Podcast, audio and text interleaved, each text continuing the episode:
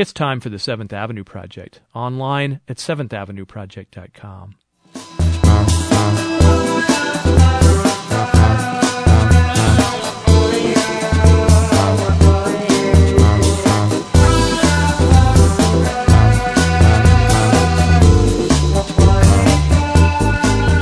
Hello, everybody, and welcome to the 7th Avenue Project. I'm Robert Polly. And today, as we enter the movie awards season, for better or worse, we're going to take a somewhat ambivalent look at the medium of film with someone who has devoted much of his life to it. David Thomson is one of the world's most respected film critics. In fact, the poet and novelist Michael Ondaatje called him the best writer on film in our time, and others have bestowed similar accolades. Cinema was for David Thomson love at first sight. But over the years, as happens with love affairs, things have gotten kind of complicated and occasionally troubled. And he's become uncomfortably aware that movies aren't always so good for us. His new book charts his own changing relationship to film and that of our culture in general. It's called The Big Screen The Story of the Movies.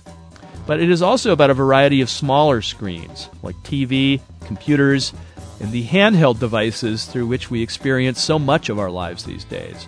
Something that David Thomson also has serious misgivings about, as you'll hear in our conversation. Stay tuned. David, you write in your new book, The Big Screen, The Story of the Movies, this book is a love letter to a lost love, I suppose. It has the semblance of being a history, but it might be some kind of novel called The Moviegoer. What was that love and, and, and how was it lost? Well, it was the most exciting, compelling, alluring thing I first discovered in life going to the movies at the age of four or five. I mean, I loved sport, but I clearly was not going to have the ability to pursue a sporting career. I loved sex and romance, but that's a thing that you will pursue anyway. It's a sort of it's everyone's hobby. Well, not everyone's hobby, maybe, but most people's hobby. But film was uh, just ravishing for me, transfixing, and I would see any film. It didn't matter. The the the ability to distinguish good and bad came along much later, and I'm not sure it's terribly significant even now. It was just being in the dark with the screen and the light. I loved it. And it became clear to me that it might be what one did when one grew up. I suspect the love was, was promiscuous. Well, I think, yeah. I would go to a local theater to see a film. But the trailers that I saw for next week's films were so great that I couldn't wait for it to be next week. And, you know, you fall in love with a different story every week or twice a week or whatever, depending on how often you go, or a different actress, different actor. Uh, and yes, I, I think that, um, I think that there is a sort of a way in which if you're a man, the women in the movies become a kind of harem, you know, and uh, it can have some serious effects on real life later on as you go along. Not necessarily, but it can have. You know. What were the movies at various stages of your life that you really fell in love with? Well, it started with whatever was playing at the local theaters I went to. I was very lucky in that I lived in suburban London, and there were three theatres within walking distance, and another three that I could get to by bus. And I went to whatever they were playing. So, and I started going in about 1945, and obviously I got my parents and other relatives to take me, but then I started going on my own as early as I could, and in the school holidays I would go. And if the film was rated as being unfit for my age, I would get strangers to take me in, that kind of thing. Um, so I went to see what was on. Hmm. And I I had no knowledge of film history.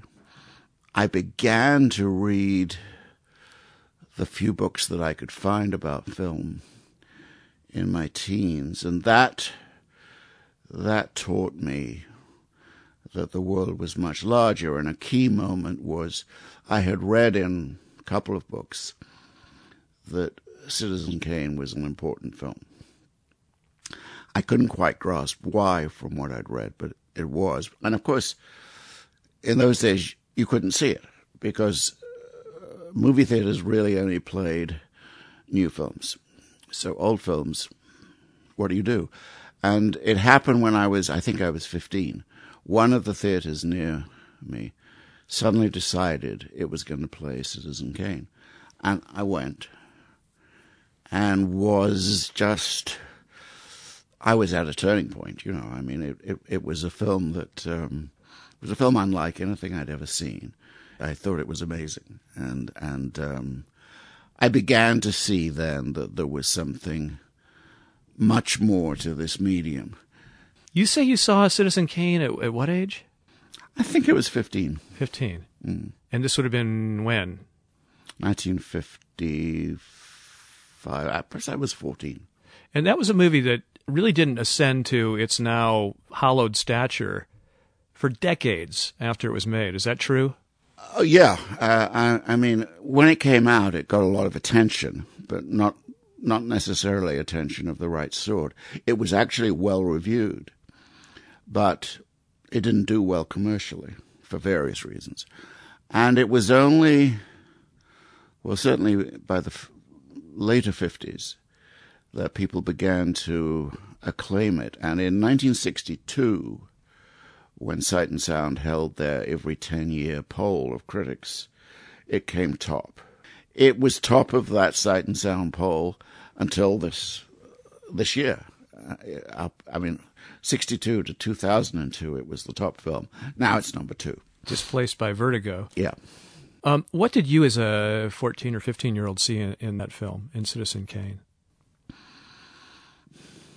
One thing I saw was that a film could be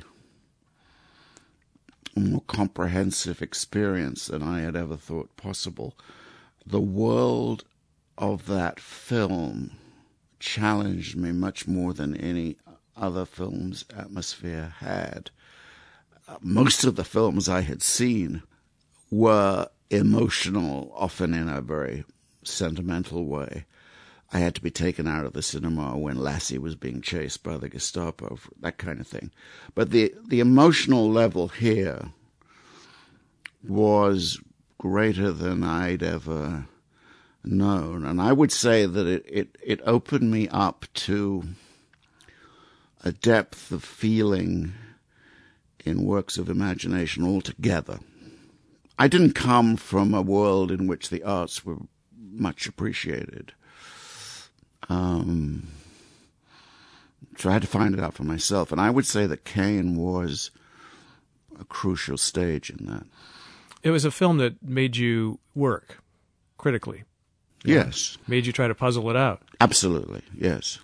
And yet, many more films attempt to seduce you to the point where you're not thinking at all. Well, it's easy to say that Kane is more difficult, but I'm not sure that you can do anything without thinking. And the concealed elements of thought, the ideology in the entertainment film are enormous. I mean, the assumptions they make about who men and women are, what family is, what honor is, what courage is, uh, what happiness is, those are enormous. And they have a huge influence on people.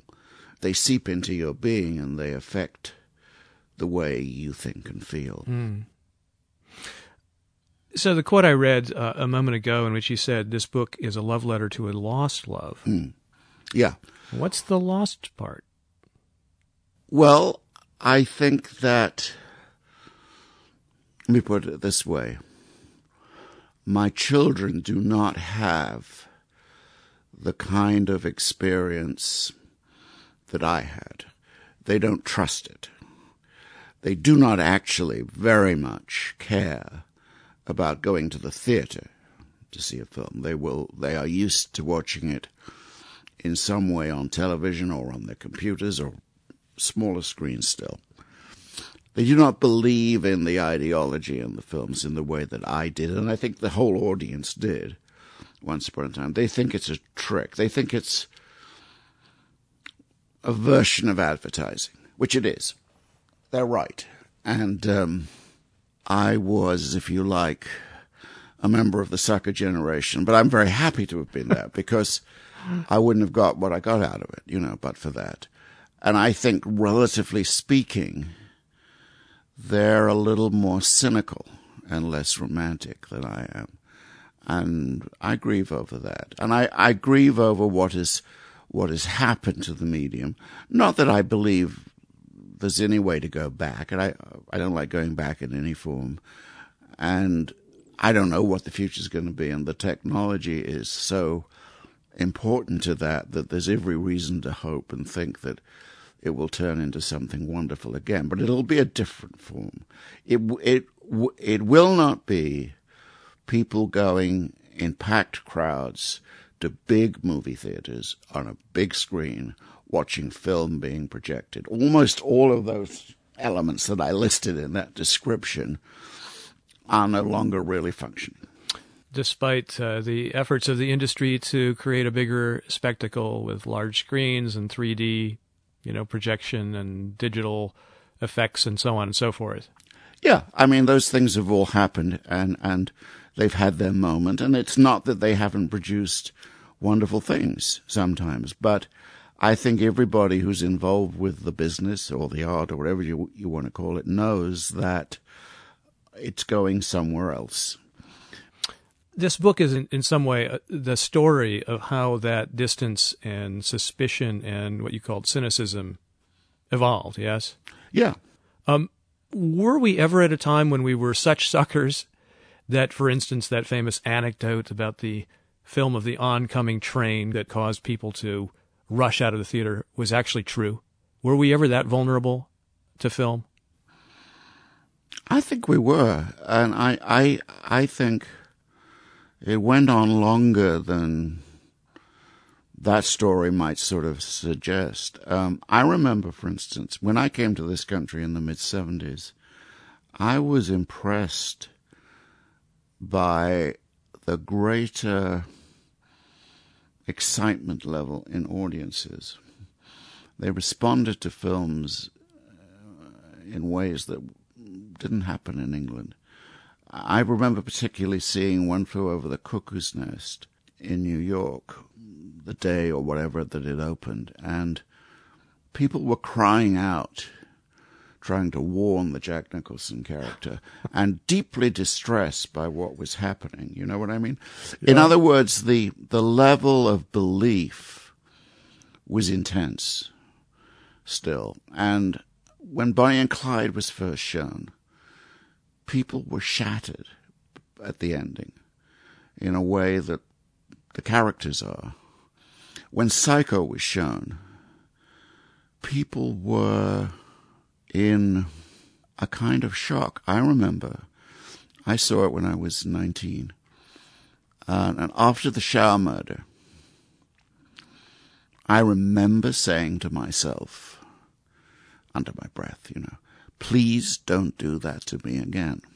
So, uh, the story about the Lumiere audience, which there is no verification for, as far as I know. This is the silent film of the train. yes, 1895. Yeah, yeah. yeah. Um, I think people told the story because they wanted to believe in that kind of involvement. I can easily believe it happened. Mm. Um, and um, I think it went on certainly into the 70s. And then there was The Exorcist, of course. The Exorcist, yeah, yeah. People got hysterical and yeah. I mean, you, I mean, I tell the story in the book. Um, I took my wife to see Alien, the first Alien, and uh, when the creature comes out of John Hurt's chest, you know what I mean. Mm-hmm. Um, my wife got up and said, "That's it. I'm going home. You stay." I know you'll want to see it. She was saying, in effect, I'm not going to be as disgusted and revolted and terrified as I have just been. She went. Now, years later, our son wanted to see it. And I was very, very nervous of him seeing it because I regarded it as a very frightening film. He, he was, I don't know, eight, nine, that kind of age. Eventually, I yielded and I said, Well, I'm going to watch it with you. And the first sign of distress, I'm going to turn it off. And we, we went through the great scene. And he turned to me and he said, That's cool. How did they do it?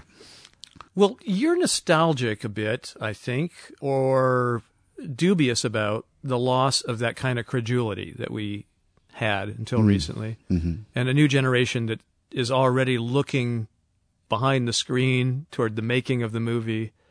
Um, but was it a good thing to be so manipulable? And was it was that power exercised wisely by the filmmakers themselves?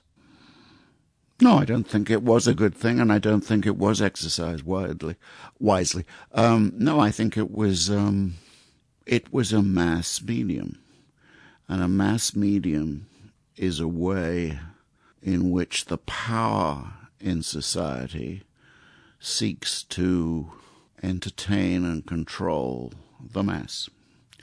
And I don't think anyone in old Hollywood would have spelled it out in that way, but in effect, they were making films that would reassure people through very testing, difficult times about the validity of the American answer to the way a society should be, what it should believe in.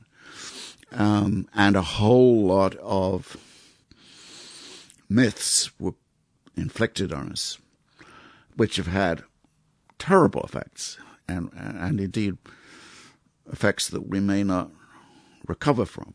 Uh, the the confusion of information and advertising, perhaps the most important. No, I, I, I think that mass public credulity can be a very dangerous th- thing. The only good thing about it is that it is what makes people say, well, what happened next?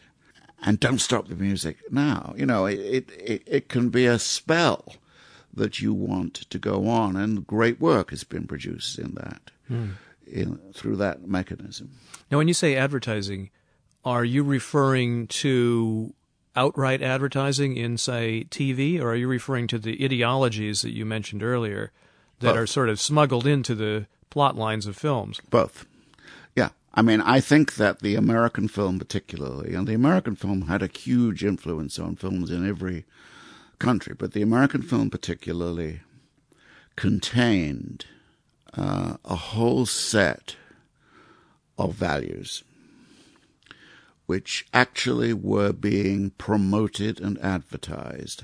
And it is the truth that they were being promoted and advertised by a group of people, a fairly small group of people who had just come to this country from Europe and Eastern Europe and were desperate not just to be successes, but to to make an America where success would be more lasting than it had been in the countries they'd come from. Mm. You know, so it's it's all tangled up with the American dream, and um, it's a prelude to actual advertising.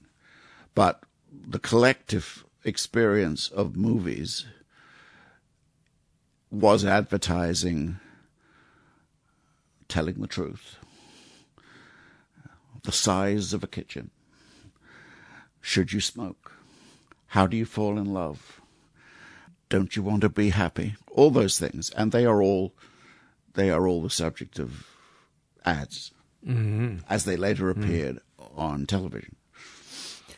How much of those messages that are part of the foundation of a lot of the storytelling in those movies was simply inherited from other art forms. I mean, movies didn't come out of thin air. They were preceded by novels and by theater uh, and by other visual arts. How much did movies simply recast these things in a new medium? Well, it's a very good point, and and I think you're correct. Um, the the code of morality in films is essentially the code of morality in fiction of most forms.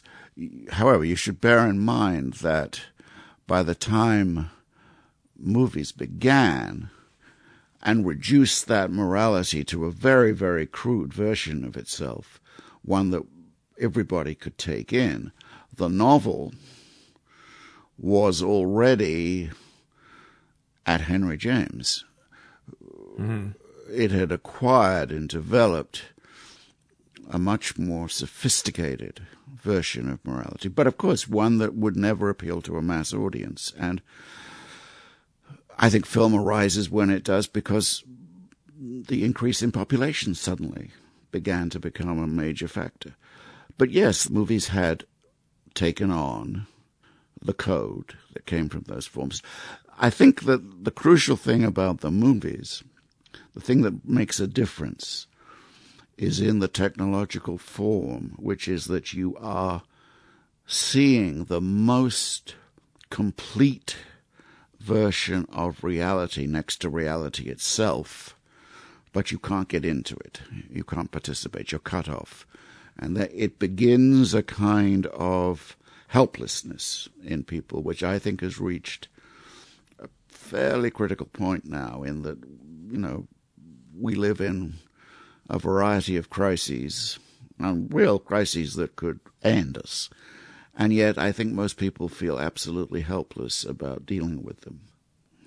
I want to talk a little bit more about the ideology of the mainstream film. Yeah. The lessons that films presume to teach us mm. about how to get along, how to how to fall in love, as you say, how to acquit ourselves with honor in crises. In fact, how to handle crises.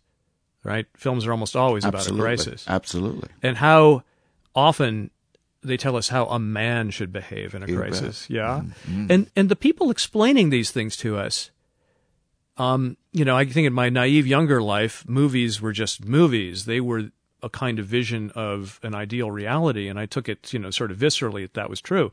Of course, as I grew up, I realized there were people making these movies. They were people who usually didn't know how to sustain a marriage, right? They were people who, as far as I know, weren't war heroes in most cases. In fact, they didn't do any of the things they depicted in their films. All too true. yes. But how strange that we as a culture have taken so much of what we want to be and think we should be from people who are really, you know, at as much a loss as we are. Yes. Yes. Well, I think that I think that the odd thing is that that realization came quite gradually. Uh, there really was a fairly lengthy period in which the people in movies and the people behind the process were admired and sometimes worshipped. I mean, stars were worshipped quite often. Um, but as you say, they, they they they did not have the most um, meritorious lives. There are exceptions, you know, but but on the whole, they did not. On the whole, they behaved with a lot of money the way most people behave with a lot of money, i.e., badly. um, and again, that's in human nature too, I think. There's an interesting point about this, which is that films were made by groups. They were made by the system, the factory. Even if you were a director or a writer or a star actor, the people who sort of historically have been given the responsibility, you could tell yourself, well, I'm not really responsible. It's their film. Uh, so that blurred the, the whole question of responsibility. Mm. Um, you made a, a, really interesting point that this medium that has come to seem to many people as quintessentially American, mm. That the real pioneers of the American film industry actually were immigrants in many cases. Mm. The studio heads, the executives, but also the directors, a lot of the early directors Mm. were coming Mm. from Europe. and they started promoting a kind of gospel of Americanness in these films. Were they consciously inventing a version of America they wanted to live in, or were they trying to assimilate and just do what they thought Americans had already established? I think it's a bit of both. Um, I mean, there are very calculated things. When Louis B. Mayer came to this country, he looked around and he decided that his birthday was July the 4th. I don't think he really knew his actual birthday. But he said July the 4th will be great because it will make people think I'm ultra American. Uh, at the same time, yes, uh, they were looking around and seeing what America was and trying to be like that, you know. Um, the country was I mean, relatively unformed.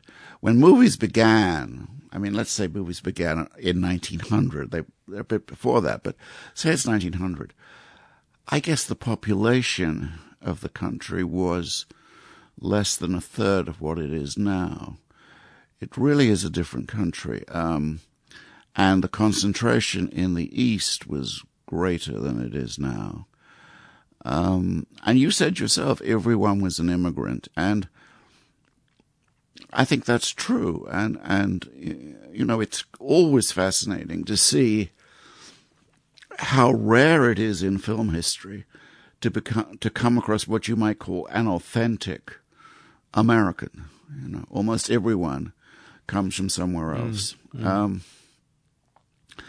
and that is for the rest of the world. That is one of the great excitements about America because it's the and and I think that's still active. I mean, I think people in lots of different countries want to come to America. It's because they feel that the range of opportunity and the range of getting what you think of rather than falling into place as the society requires of you is very com- compelling. I felt it. I could never have done what I did if I'd stayed in England. Mm. What brought you to the U.S.? Came to teach. An American college opened a campus in England near where I l- lived, and I was trying to write, which meant I was impoverished. And I went along and said, Is there anything I could do? And it turned out that they had advertised a film course in their catalog, but they had no one to teach it. So I got to teach on a part-time basis, and then eventually, a few years later, the um, the college asked me to go to America, and mm. that's so that's why mm. I came. Mm. Did you believe in the American mythology that you'd seen represented in films? Hmm. Well, I think you'd have to take that bit by bit. Um, I only realized this when I came. But when I looked back, I saw that it had been there in the movies. I believed in space and light. and it sounds silly maybe to say that, but, but coming from a cramped, overcast country, those were very important things. I believed in the way Americans talked as compared with the way Brits talked. I did not believe in the gun. Mm. First time I saw a policeman carrying a gun in New Hampshire, which was the first time I had seen a gun, I think. Um, I was horrified, you know. Uh, I did not believe in the the cult of the man, uh, and I I think I knew that the whole pursuit of happiness thing was one of the craziest ideas any country had been burdened with, you know. So, but you know, so it was some and some yeah, not. Yeah, um, yeah. yeah. I loved being in America, and I still generally love being in America. I love being in California more than I did on the East Coast. Uh, but but I think that in the just in the time I've been here, which is oh, 35 years or so, um, don't think the country has improved too much. Mm. On the subject of the light, you point out in your book that American films, especially those coming out of California, as most of them do, did capture a kind of um, essentially American Western light, a light that uh, is bright, that is optimistic, Yeah. that is that is simple and hopeful.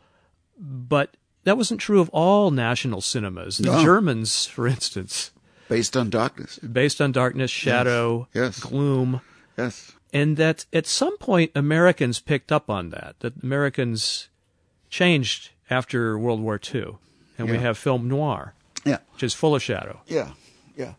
Yeah. Partly the the latent influence of the German filmmakers, some of whom did, you know, immigrate to to Hollywood. Also the French. Yes. Also, the fact that if you if you have darkness on screen, you don't need to build a set. And this was at a time when the economics of film were under great pressure. I mean, during the war and just after the war, um, films could not throw money around in quite the way they could before. And film noir was a very nice way of saving money. I had no idea. Yeah. Big factor. But it wasn't just the lighting of the set. Oh no, it's it's It was the whole it's mood, the it was attitudes, the yeah, attitude. yeah, and of course the attitudes are very complicated. What's your favorite film noir? What are your favorites? Oh gosh, um, I, I'm not very good at having favorites. Above all, I mean, if, if I, I suppose if I if I wanted to have a little festival of film noir over the weekend, I would want to watch Double Indemnity, Detour, Kiss Me Deadly. Uh, I don't know. You mentioned Kiss others. Me Deadly, which, at least in my much more limited viewing experience, is probably the, the most amoral Yeah, uh, of the noir films I've ever seen. it's an extraordinary film. Yeah. And it's the one that, while a lot of people have uh, theorized that film noir was partly a reflection of all kinds of post war and Cold War anxieties, including nuclear holocaust, Yeah. that's the one film that actually brings uh, nuclear uh, weapons into the story itself in a very weird way, a way you don't expect Absolutely. in a detective story. Absolutely. Yeah. yeah, yeah. An amazing conclusion to the film. Yeah, it it it's a quite dazzling film because you know the man who directed it, Robert Aldrich, he was a talented person and he made other films that I think are quite good. He made some pretty bad films, but he made nothing that approaches Kiss Me Deadly, and the material was trash. yeah. It was a Mickey Spillane novel. Yeah, the actors are fine, but they're not. It's not a film that you treasure for the great acting. You know, uh, it's just astonishing, and every now and then something like that happens, and uh, I I do believe. I believe in the auteur theory. I believe in directors, but I also believe in the complexity of how films are made and how the chemistry varies all the time. Another film from almost the same period, almost the same year, I think it is the same year, that is just astonishing is The Night of, of the Hunter. Now, you know, everyone says, oh, well, that's Charles Laughton, and Charles Laughton was just brilliant, poetic, and eccentric. All true, but it's astonishing because of the novel, which is astonishing, because of the screenplay, whoever wrote it, there's great confusion over that. It's astonishing because Robert Mitchum was let out of the cage for once, uh, because Stanley Cortez photographed it so beautifully. You know, there's a whole lot of factors. And, um, I'm happy to give Laughton the credit and to praise Laughton, but I suspect the truth is that it was the coming together of a number of talented and probably dissatisfied people, people who had not quite done what they wanted. For instance, on Kane, I think it owes a lot to the imagination of Gregg Toland, which had been rather restricted He's the great cinematographer. great photographer, Yeah. never really given his head. And he, all of a sudden, he finds this kid who says, Look, I don't know much about photography. And Toland is liberated. Uh, and that can happen. kid being you know. Orson Welles. Yeah, Yeah. yeah, yeah, yeah. Oh yeah. Well, we could talk about Citizen Kane for the whole hour. Um, so we have American film going from resolutely optimistic. You know, the world is an orderly place. Moral order is ours to to enforce or restore. You know, to the noir ethos, which is bitter, um, pessimistic, uh, sometimes Neurotic. Yeah, Yeah. sometimes cruel Yep. like the Mike Hammer of Kiss Me Deadly, Right. Yeah. Yeah. who's a serious hard ass. Um, but was that for real, or or was that a pose? Do you think? I mean, I, I noticed that uh, some people's affection for what they think of as really, really hard knuckled kinds of storytelling is really a kind of romantic uh, self delusion. You know that I'm tough and I don't care, you know, or I'm above all that sentimentality. Right. But it's a new kind of sentimentality. Yeah, there is a sentimentality in noir, and it's there, I think, in the way it's become a cult with people who only watch noir films and will dig up anything they could possibly call Right, right. noir. Um, there were a lot of bad noir films. Um, I do think that I think the mood of the world changed at the end of the war. I mean, the it seems to me that the full discovery of the concentration camps and, and the nature of the Holocaust, and then the revelation of how many millions had been killed, and a way in which the war had really been somewhere else. I mean, Britain and America both believed they were fighting and winning the war. And to a degree they did, but really Russia fought and won the war. And what was done to so many millions of people in the 30s and the 40s.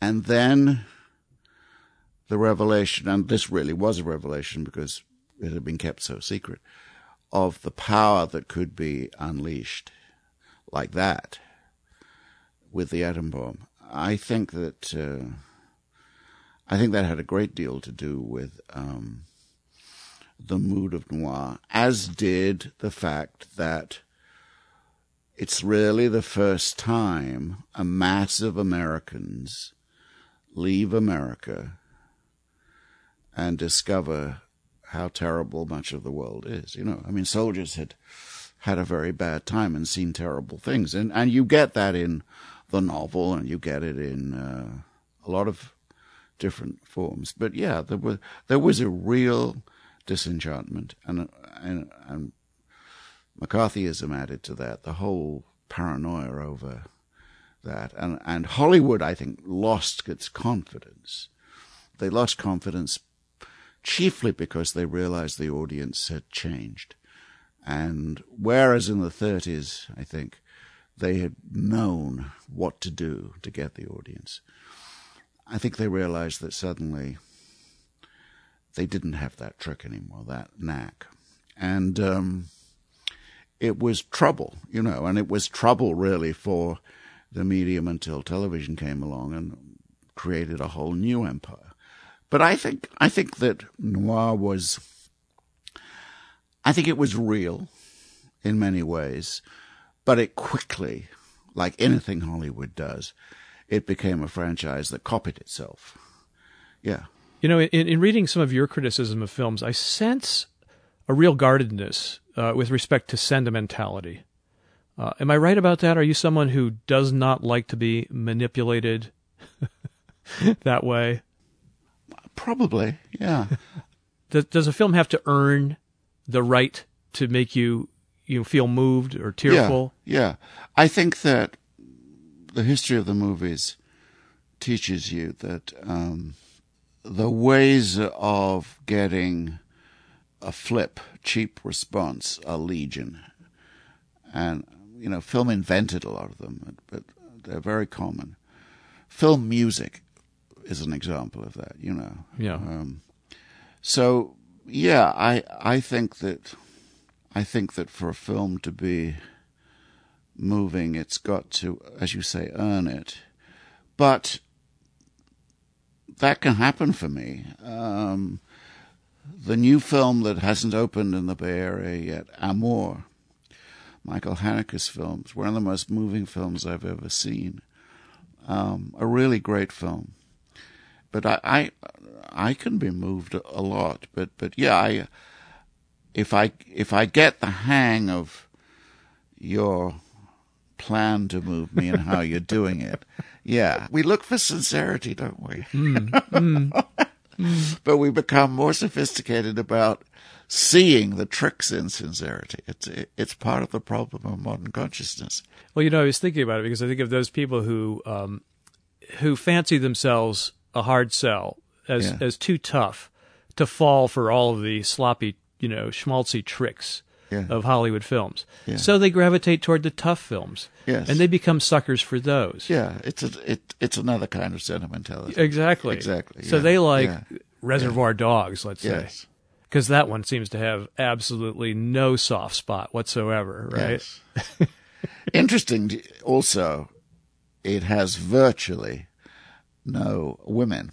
Although the femme fatale is a noir character, and there are some very good ones, I do think that hard boiled cinema in America is very afraid of real women and not not good on them, you know. Oh, and Reservoir Dogs right. is a very good example of that. Well, I'm tempted to say, of course, there was Jackie Brown, but that Tarantino doesn't really do women. He doesn't. No, yeah. I, I mean Jackie Brown's a film I like. I like Pulp Fiction too, which does have some interesting female characters, but I think there's, I think he has a tendency to be one of the guys. It it it's there in a director who I think is a good deal better, Scorsese doesn't do women that well. Mm-hmm. We're coming up against another fact of the history of cinema, which is it has been mostly driven by males at the top. Yep. Most of the great directors, studio heads, etc., screenwriters are men. Yep. And yet the thing that they're writing about as often as not is the relationship between the sexes. Yep. Often with all the blind spots that men have. Yep. yep. Have you seen um, films by by women directors uh, over the last 20, 30 years, where we're starting to see many, many more. Have you seen them yeah. changing that? I, I think that even in America, it's becoming more possible for women to make films. There have been some women producers and executives too. It's a battle, I think, for them. Uh, but yeah, I do think the female spirit is getting into films more. It remains to be seen how far film, movie was always a male fantasy. I don't think women fantasize in the same sort of way. They're not comfortable fantasizing in the same way. And to that extent, they may never really satisfy themselves in film. You know what I mean?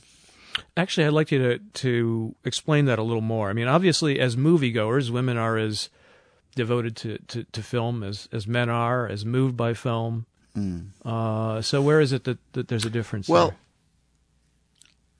there? the voyeuristic thrust in films was historically male. And I think there is rather more latent homosexuality in films, in the classic films, than there is real expression of the f- female sensibility. And I think that's a very tough thing to overcome. And I'm not sure that there isn't something in the nature of the medium and this this this stress on watching reality when it's unreal that isn't a male thing. Hmm. Um, I don't know, but hmm. it, it, it, intrigues me. Um, I think that here's the point: women are making more films. Excellent. Women are making some very good films. Excellent.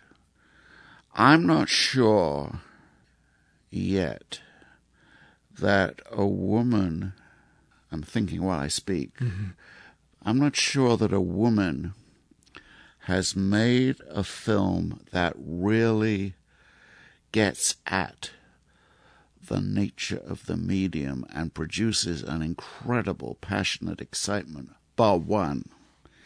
And you're not going to like the one. This is Leni Riefenstahl, Triumph of the Will, which is, I think, a great film. Really? Yes.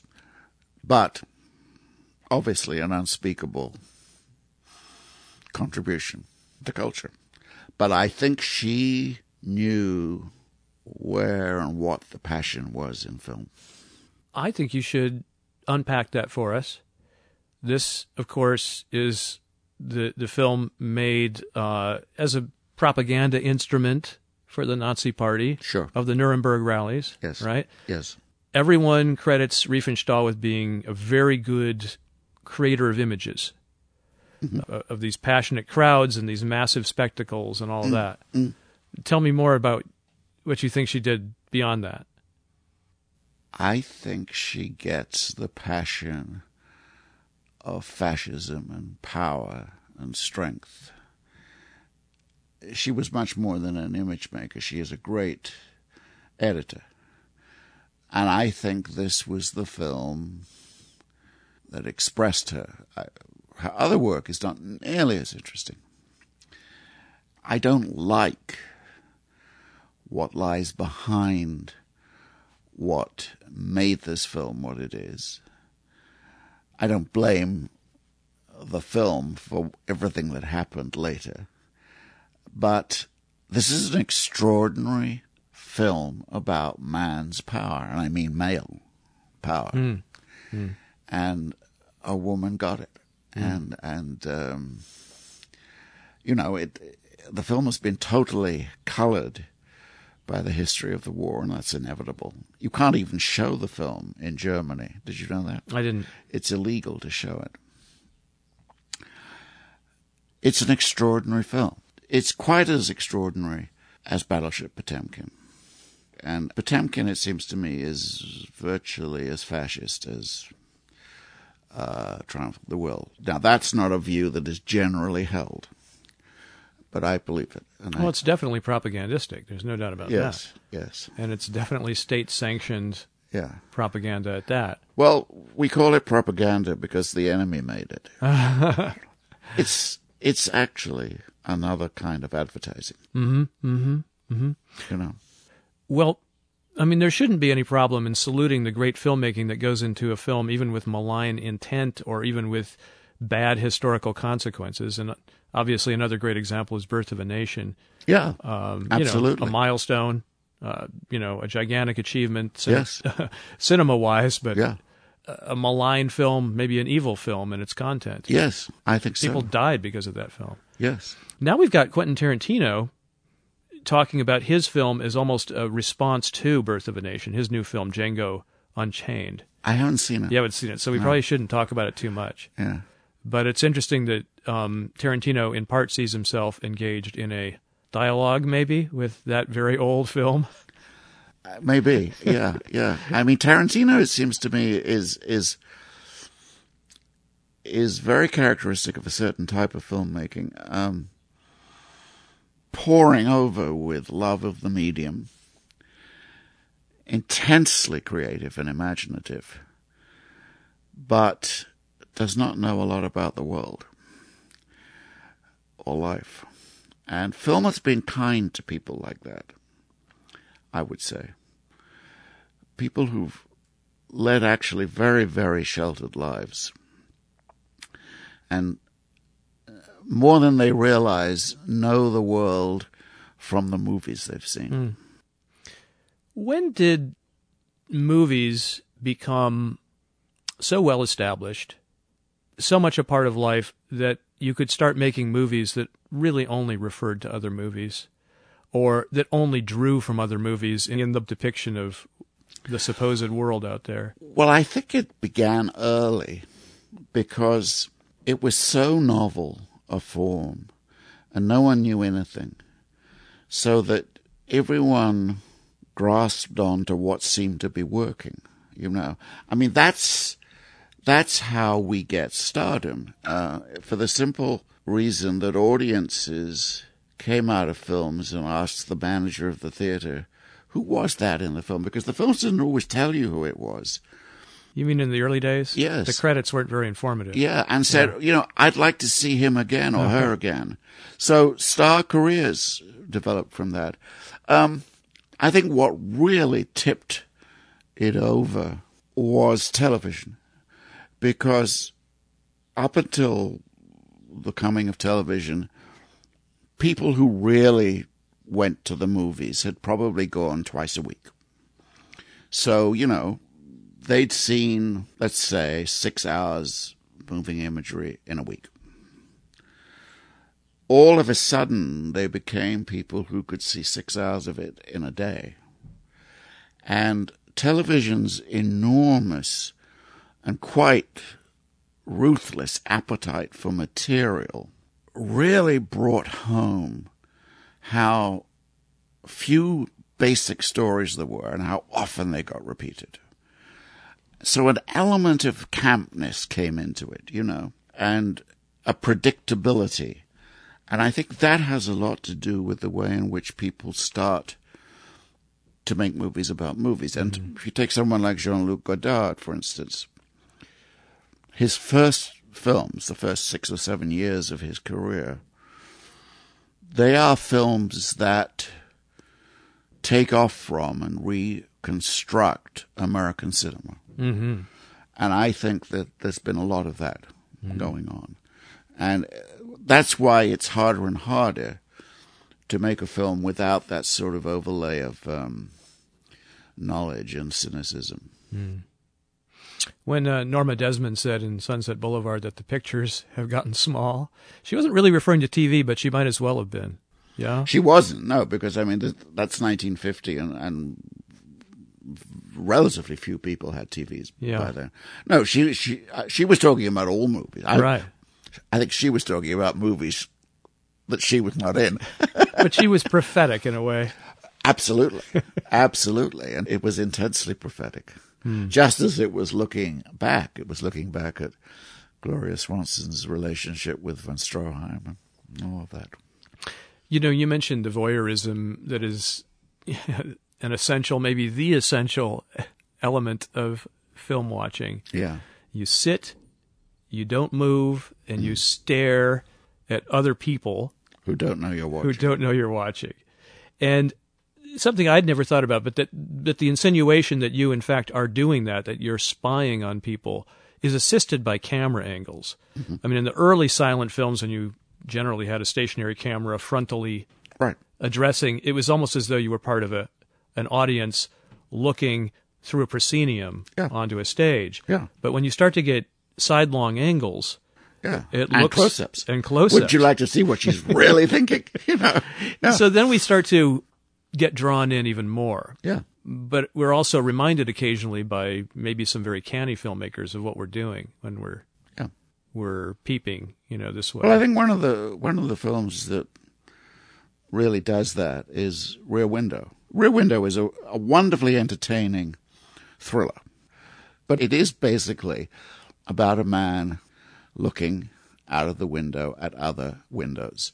And one of the most intriguing things about the film, which people don't pick up on, is that while the James Stewart character sees all these windows and lives and stories, apparently no one sees him. Right. He's very like a person at the movies.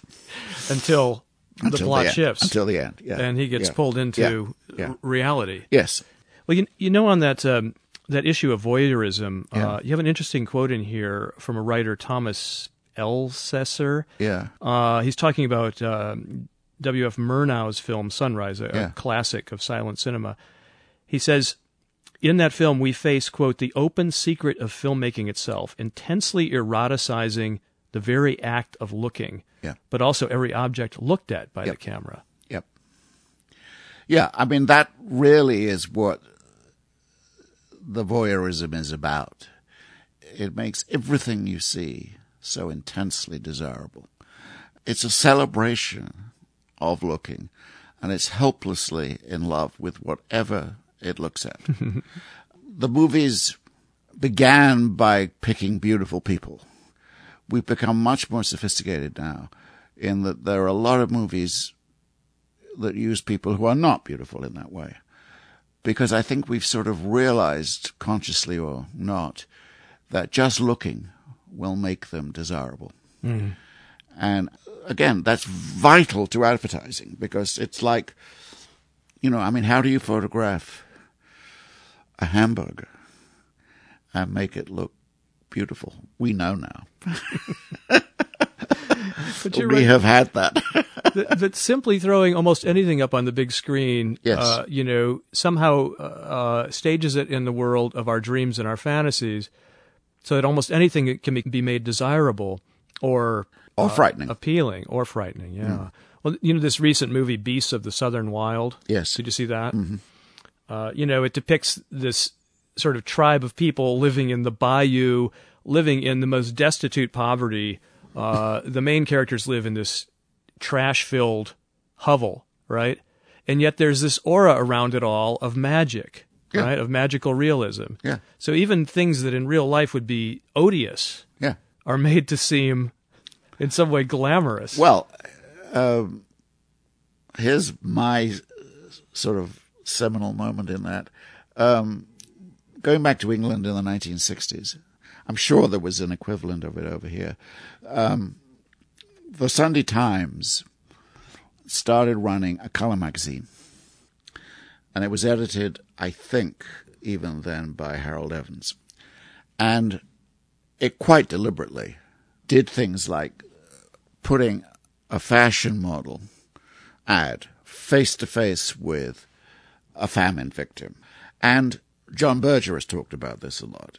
It's amazing because the the two they take on the quality of the glossy paper.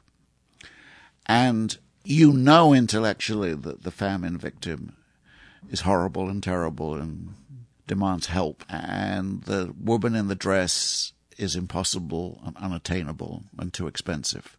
So you know you can do nothing about either, but it's a condition of our culture to look at them side by side. Hmm. It's a lesson in our helplessness, hmm. Hmm. but it's there all the time. Hmm. I think. You see more and more screens in stores. You know, once upon a time, stores played music because they had worked out that it aided purchase. There are now beautiful screened images. There's a restaurant down the street, Here in San fish- Francisco. yeah, which is a fish restaurant. And it has a big high definition TV screen, which is c- playing all the time footage of fishermen fishing. Brilliant. So this invention, and by the way, in, in in your book, you sometimes refer not to the movies, you refer to something you call movie, Yeah. Like writing. like writing, like Yeah. Or painting, music. music. You know. Okay, so so an art form unto itself, Yes. But also a, a fo- form unto itself. a form and a force, yes. absolutely. a force that partly as a result of market imperatives, partly as a result of its own sort of internal evolution. You know, uh, movies attempting to to top, to uh, surpass other films, Yeah, right? yeah. Drives forward in this direction, and help me understand the, the arc that you see it it traveling over the last century from those first really impressionable viewers we talked about watching silent films hmm. to the more cynical and detached uh, audience that maybe your kids' generation makes up. Along that way, I think you say we had to pull back. Hmm. We became painfully aware of what the, the medium was doing to us, mm-hmm. and we deliberately severed ourselves from that experience. Am I right about that? Yeah, I think I think that's it. Uh, it's the passage from reality through beautiful unreality to virtual reality.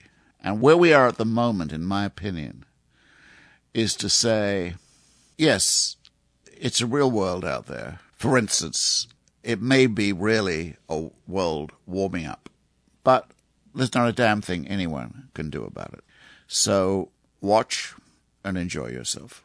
it has destroyed, it seems to me, or undermined all the bases of humanist rational culture and democratic involvement. And I think the advances of the technology are going to lead to a new kind of fascism. Not a fascism where people wear black shirts and leather boots, not a fascism necessarily with concentration camps. Uh, we may have concentration houses, but a situation in which we have no voice, we are consumers alone, and uh, we have to get on with it. Well, explain that, uh, especially in, in light of what you said earlier about a generation that is now so wary of the medium itself that that your son asks, well, how'd they do that? He's already mm-hmm. looking at the mechanisms behind it. Mm-hmm. He sees it as someone uh, someone's instrument and someone's plaything and uh, something that he might himself maybe am I right? You know that he might himself get involved in He's making. Wondered for a time. He's going off that now. Uh huh. Uh huh. Well, that seems like a healthy distance, right? But you're you're describing a, a medium that actually insinuates itself ever deeper into yeah. our. Yeah, because how's that? Well, he's looking at his phone all the time. he's looking at his iPad. Yeah. He's at his computer. We have an 18 year old son who takes his computer to bed with him. He really has problems being separated from it.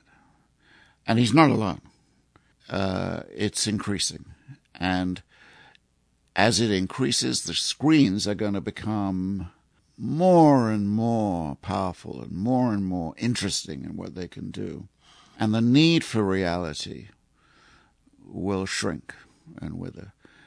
We will we will want things on screen and we will only really believe in things on screen. Can you imagine a crisis in the world. There's a lot of crises you can imagine easily, but here's one that doesn't get thought about too much. If all the computers crashed, I have tried to imagine that. And... There would be an incredible panic. Oh yeah, yeah. We have become so dependent on these things, um, and the whole question of the ownership of these things and the kind of exercise of political power through that, amazing. It would not surprise me at all if one day Google or something like Google ran this country. They are so more effective and efficient and far seeing than our alleged government. And those people, the people who run Google, they are chronic decision makers. They take decisions all the time because they have machines that are based upon taking decisions, whereas our government has lost the energy or the will to make decisions. And that's that's where I think the technology is going to really take over more and more of the country. And it's going to amount to a kind of fascism in that individuals will they will not have individual place. Their place will be as part of the mass. And any part of the mass can be sacrificed. But you really think under some centralized control, or really part of a, of a large, uh, you know, network of forces that really aren't subject to anybody's will? I'm not sure if that's possible. Hmm. When a society gets as big as ours, I mean, the problems of resources, the ecological problems are so intense the only solution, the only way of reaching a solution for these things is going to be unilateral, imposed action. Hmm. I think. I mean, democracy, it seems to me, has is exhausted and and uh, no longer believes it can solve the things. So you had an election not that long ago, in which things like the fiscal cliff, which dominates us now, was hardly mentioned. Global warming, I don't think was really mentioned at all. You know, politicians go for the little picayune mm. problems. The wedge issues. Yes. The big things mm. are unspeakable, mm. literally. Hmm. And by the way, I haven't mentioned this during our interview, but this book isn't just about movies or movie. No. It's about screens in general, display Yes. screens of all yes. kinds. Yes. So not just the big screen, but television and computers and phones and video games. All of those things we peer at and through which more and more of our life arrives these days, right? Yes. And, you know, I think that maybe this is the naive way of looking at it, but a lot of people would say it's simply um, a conduit, right? It's, it's simply something we look through to consume or connect with all these other things, whether it's information or people, right? Or, or even movies. Um, but you say the screen itself has this presence.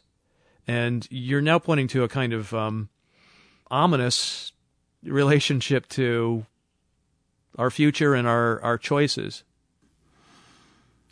It's already less ominous because the young generation of today is, I think, alas, less sensitive to the humanistic values that we might be. It's already becoming indifferent. But yes, I I am saying what really drove this book was the realization or the perception I had that whereas for decades we, the audience, and the people who made moving pictures had believed the audience was looking at this version of reality, I came increasingly to see that they were actually looking at, at screens. Mm. And that's a habit that is in the process of overpowering the differences between the things you put on the screens. Mm. You have to watch the screens. Mm. I hope I'm wrong.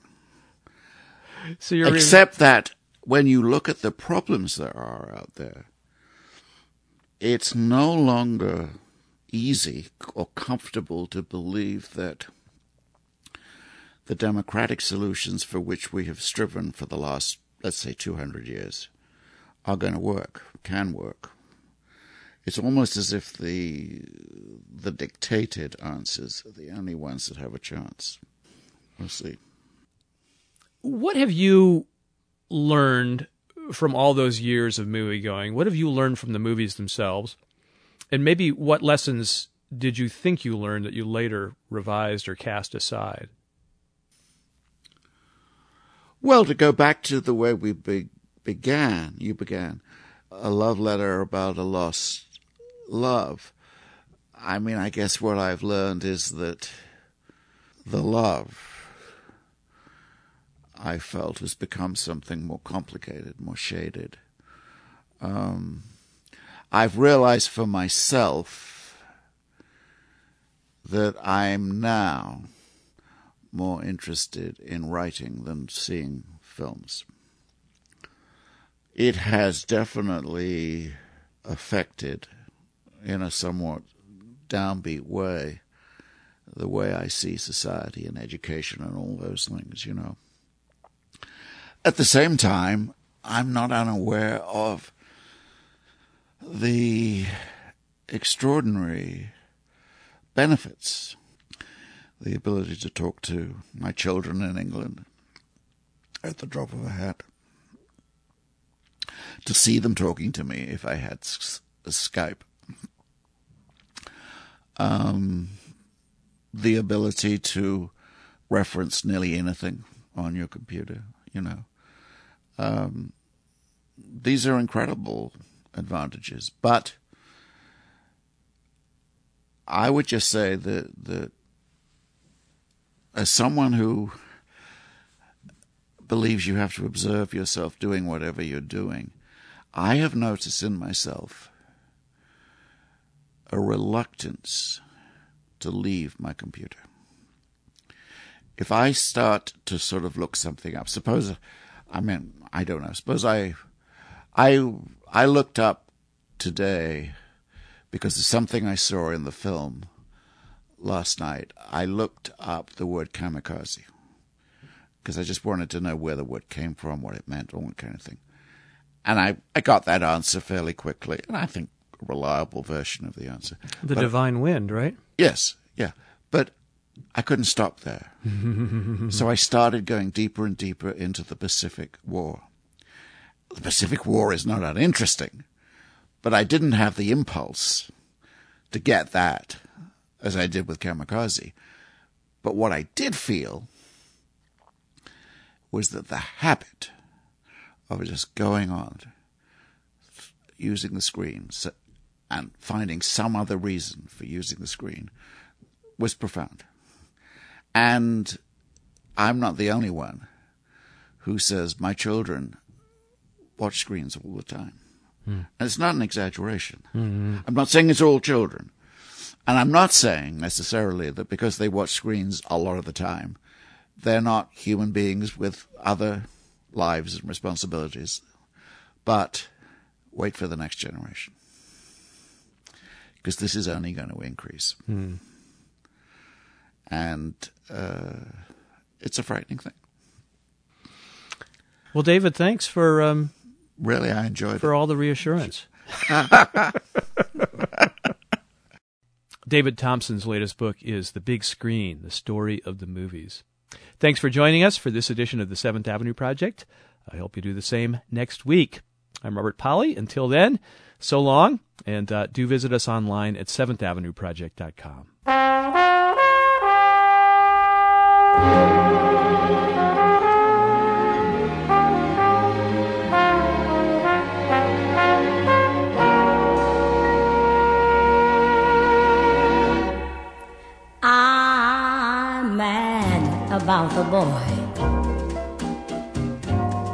And I know it's stupid to be mad about the boy. I'm so ashamed of it, but must admit the sleepless nights I've had about the boy. Mm, on the silver screen.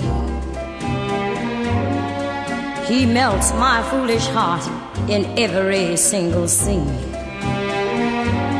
Although I'm quite aware that here and there are traces of the cad ah!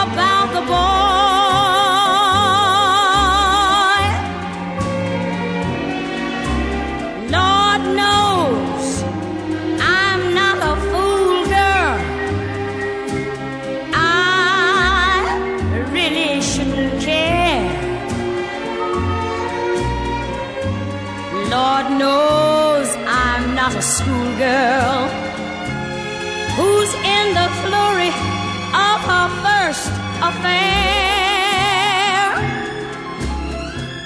Will it ever cloy? This odd diversity of misery and joy. I'm feeling quite insane and young again, and all because I'm mad about the boy.